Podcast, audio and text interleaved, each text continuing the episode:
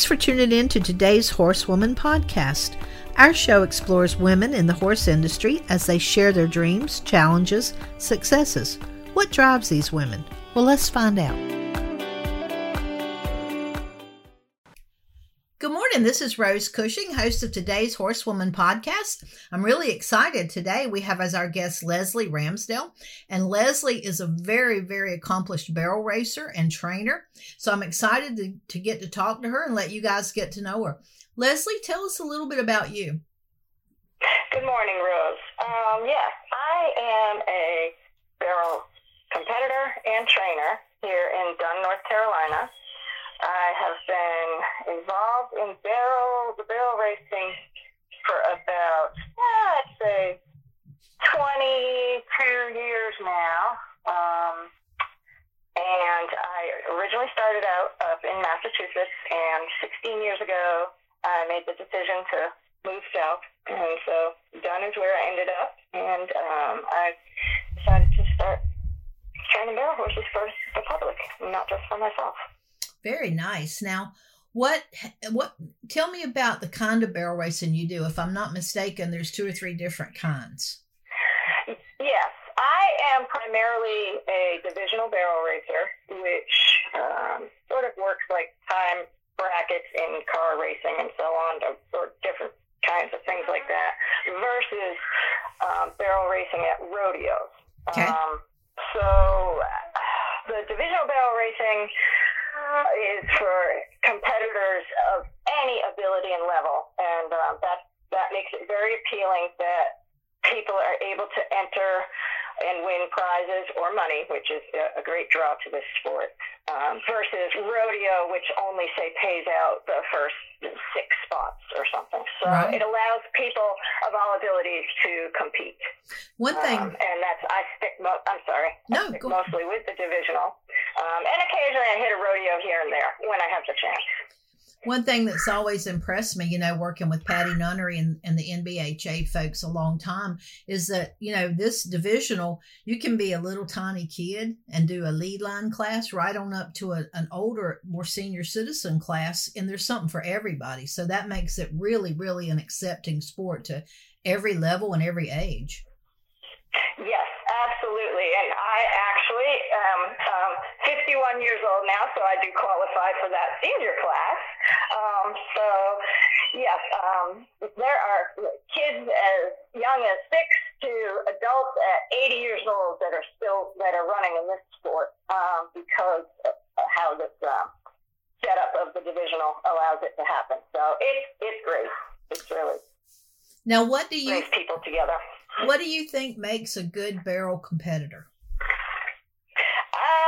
I feel that you, you do need a little bit of grit mixed with a whole lot of humility, um, and and the folks in our sport are just so welcoming. It's really it feels like a big family to me. Right. Um, you, everyone is rooting for everyone else, um, helping people out, giving advice, and really cheering them on. You know, right from the heart. Uh, barrel racing kind of reminds me of golf because even though there's other people running for the money, you're really competing against yourself each time to see how good your horse can be and how good you can be and how fast you can go and do it right. Absolutely. You are competing uh, against the clock. You're not competing against another individual. So it is totally based on your your and your horse's personal performance and yeah, that's it. It always is. Um, the only the only person you ever need to worry about out there when you're on the pattern is is yourself. That's the only one you ever want to be. Now, tell me a little bit about what you think makes a good barrel horse. Um, definitely need to have great conformation and a really good mind. Um, different folks get along with different types of horses. My personal preference is that they've got to be able. I don't want them to get too hot. They can they can stay calm and still perform at, at the best of their ability at the top levels. Um, conformation is a huge factor when I'm looking at a horse.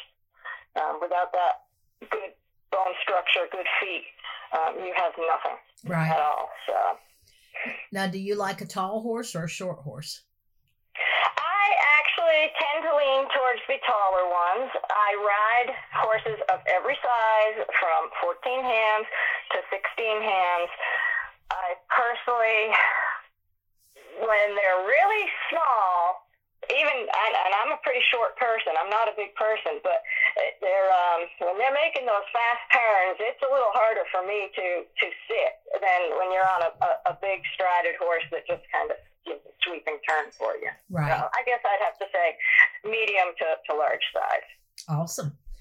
So, um, tell us a little bit about things that you've accomplished in your riding career. Okay. Well, um, I've back up north when I was in Massachusetts. I um, won the state championship on on one of my person on my truly first barrel horse I trained, and I won both goes, the average, and a super show all in one weekend, and set the arena record for that arena at the time, which wow. has been broken since. But that was um, that that made me pretty proud. Um, same horse he he's won a whole lot of stuff over the years. It's, it's a whole lot to to mention. He he's gone now, but um, right. he won me the um, second go at Colonial National some years back, and then I've trained other horses for um, lot of one D wins. Um, a seventh place a couple of years ago in our um, North Carolina NBHA state finals.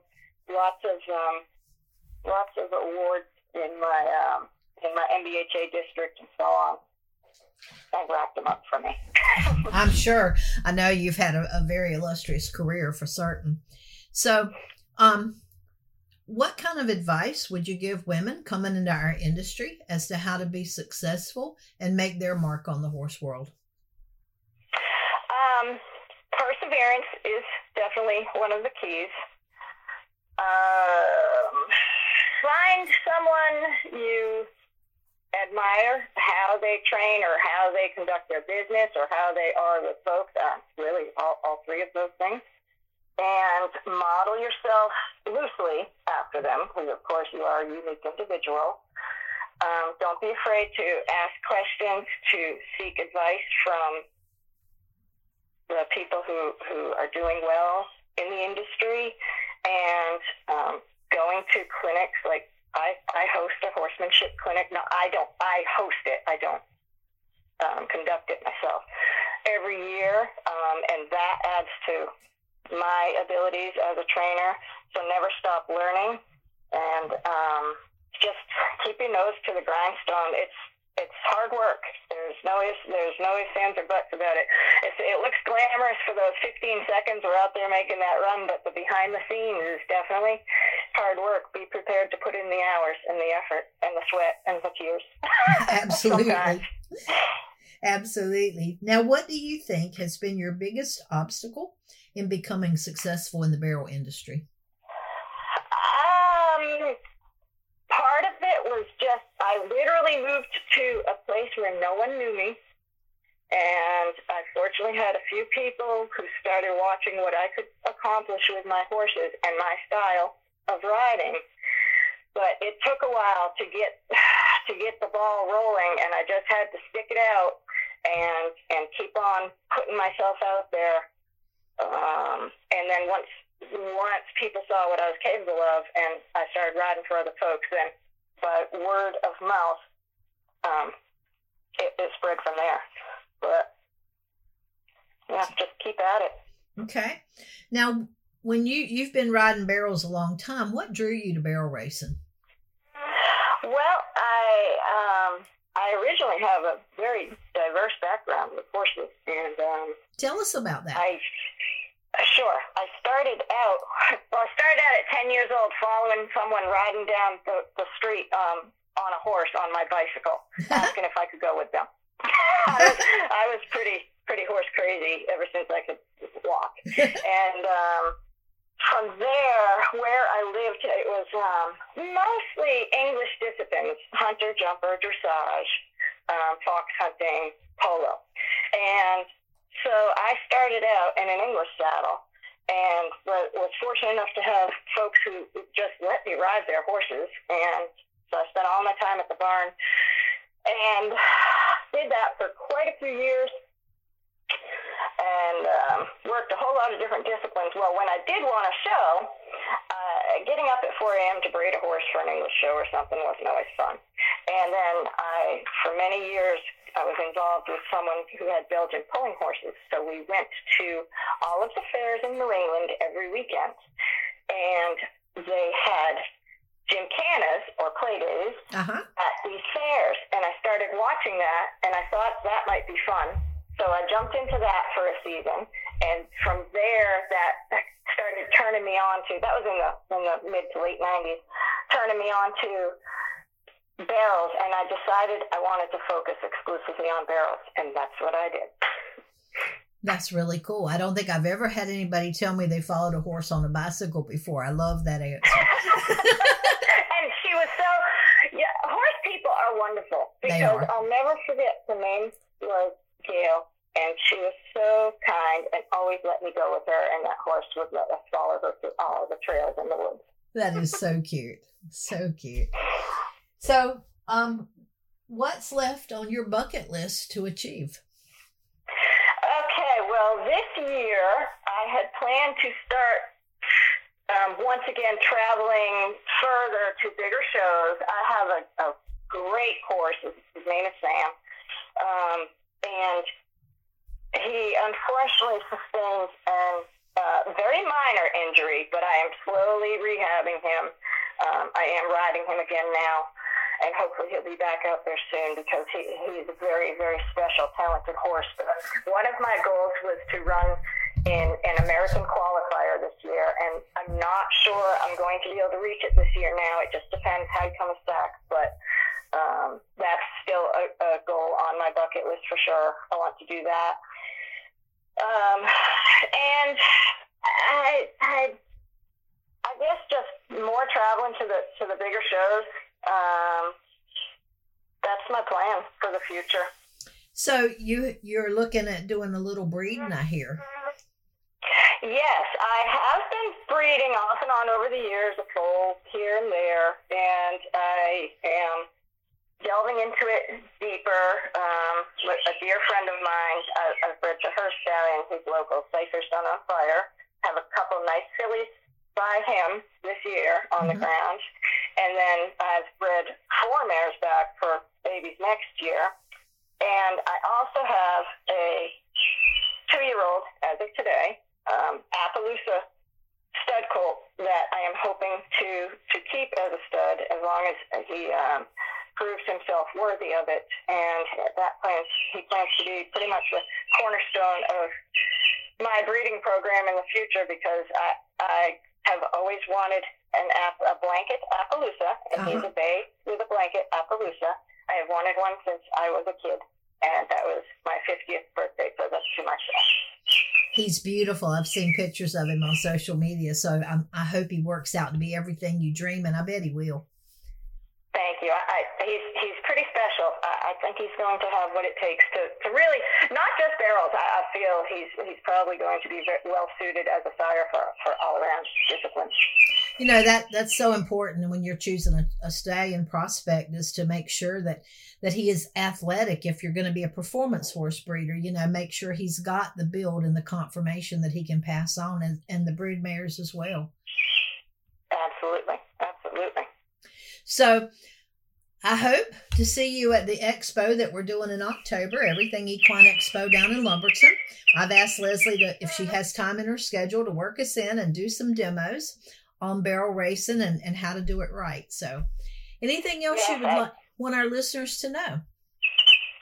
Um, no, um, you know, if, if, if folks are, are interested in uh, looking into getting into barrel racing, absolutely um, go for it. There, there's a lot of great folks out there who can point you in the right direction to, to get help and, and get the resources to get started.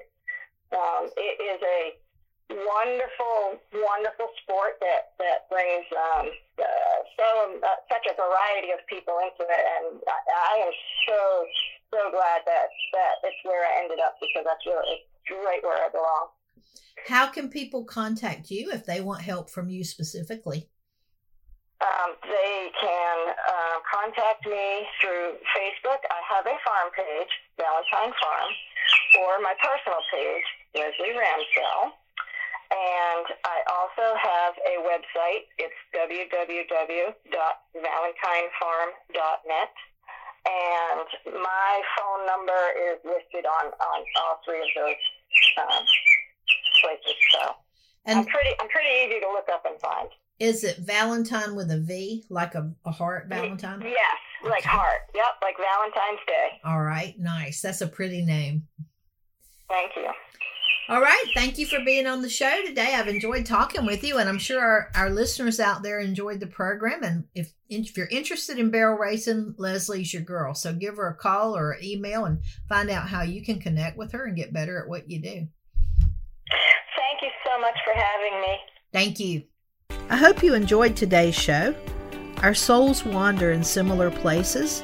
Even though we may not know each other, we touch the same wind we walk under the same sky, and our hearts wander in the same dreams.